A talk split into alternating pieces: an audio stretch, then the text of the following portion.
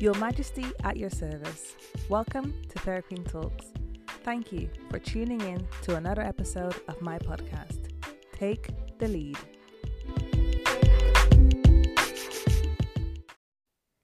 On today's episode, I want to talk to you about transitioning into a new phase of our lives and hopefully motivate you to take the lead in this new chapter of your life. Before I go ahead, I want to define some of the terms I'll be using today. Transitioning. When I talk about transitioning, I refer to the times of your life when you're about to have a big change. Is that period of time you have to adjust to the next phase of life. Season. When I talk about seasons of life, I refer to the stage of life you are in your human development. There are seven stages a human moves through during his or her lifespan. These stages include infancy, early childhood, middle childhood, adolescence, early adulthood, middle adulthood, and old age. I am currently in early adulthood. Early adulthood, also called young adult, is a stage of life between 18 and 39 years old when grown ups become more independent and explore different life possibilities. Chapter When I talk about chapters, I refer to the phase you are in within your current season. I've been in early adulthood for a good decade now, but I am now entering and transitioning into the chapter I call the working mum. Okay, so now I have defined everything you understand the way I am using the terms and have more of an understanding of where I am at personally. So, in our world, many societies are transitioning from a quarantine life to a life that we were all looking forward to in 2020. The restrictions that came along with COVID 19 for the beginning of the year took control of everyone's lives. Many people want to reclaim control over their existence and take the lead in their lives. Taking the lead in your life is the most powerful thing you can do. When you take the lead in your life, you become the protagonist in your own life. Often, our lives are dictated by the agendas of others. The media, for example, dictates how we perceive ourselves or how we measure one's success. When you take the lead in your life, you become in control of the narrative and outcome of your life story. During the transition periods of our lives, we can sometimes feel like it's the calm before the storm. We feel excited for what is about to come, and we are aware that challenges are ahead of us. To take the lead in our lives, we need to have the ability to deconstruct what makes us us.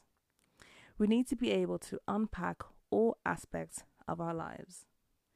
Last week, I said that we need to actively participate in our romantic relationships. This week, I am saying we need to actively participate in our lives and be present in every single relationship we have with others and especially with ourselves. Taking the lead in our lives means to be aware of our purpose, responsibilities, and contributions to ourselves, our families, and communities. So, who are you? What is your life about? Where do you want to be by this time next year? To take the lead in your life, you need to understand what or who rules your life. Because when you take the lead of your life, you are making decisions for yourself you become accountable for your own actions. You can no longer hide behind excuses for why you've done something that may not be so wise. You have to own up to everything that you have done and that you do. With independence in adulthood comes responsibility. Responsibility to be in control of your life. Adulting is a process and we can't expect that after 18 years of life to know everything. However, we need to be learning and maturing each day. We need to become more self aware and recognize unhealthy patterns in our lives in order to make changes that will positively impact us. I want us all to be better people, siblings, lovers, friends, workers, citizens, and neighbors to our fellow men. So, now I'll give you eight simple steps to lead our lives on purpose. The tips I will be sharing with you today are from Ryan Clements from Lifehack. So, tip number one determine what we uniquely value and who we really are. Who we really are can be connected to our faith, our culture, community. This will require us to dig into what we prioritize and deem important. When you know what you value and who you are inside, you will have a better idea of what areas of your life you need to invest in and put your energy towards. Number two, think action, not rewards. When we live each day excited to give our very best in what we can control, our actions and our attitudes, we are able to live a life on purpose. Number three, if it scares you, do it. This speaks to doing things that scare you that are aligned to your purpose. For example, telling your crush you like them, or start a business you've always dreamt of. Number four, commit to mastery. Mastery is a long term thing, and it's about creating long life habits. For example, if you want to learn to play piano and become the next Mozart or even greater, you will need to practice for many hours. When you're mastering that skill, you need to be committed, and it doesn't matter what happens in your life, you need to keep going. So, you need to put the work in if you're going to take lead in your life. Number five, seek guidance from mentors. Sometimes mentoring comes in the form of books, articles, and speeches, or sometimes your friends or neighbors, your parents. Find whatever or whoever that can help you on your path of your greatness.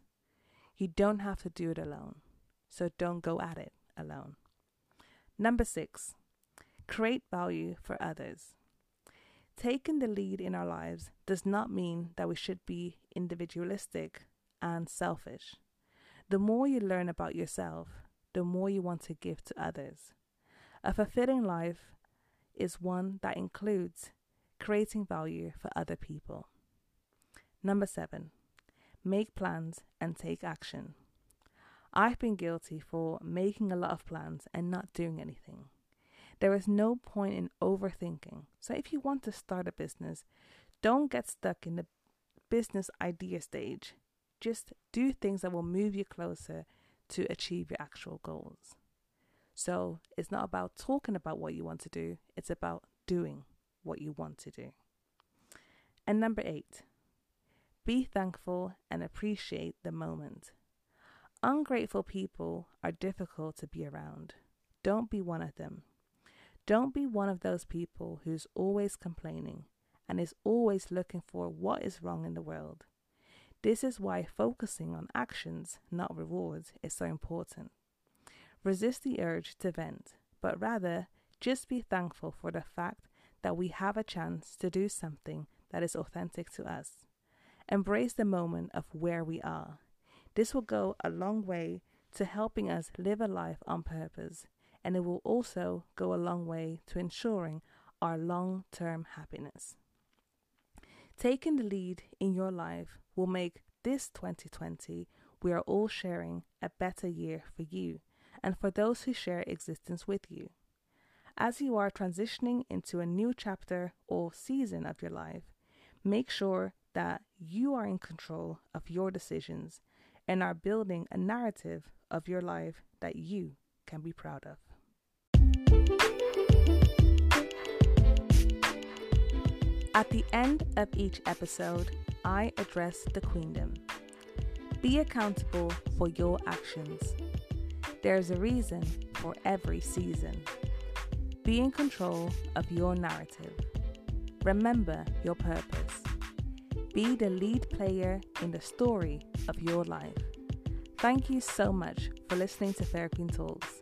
See you next time.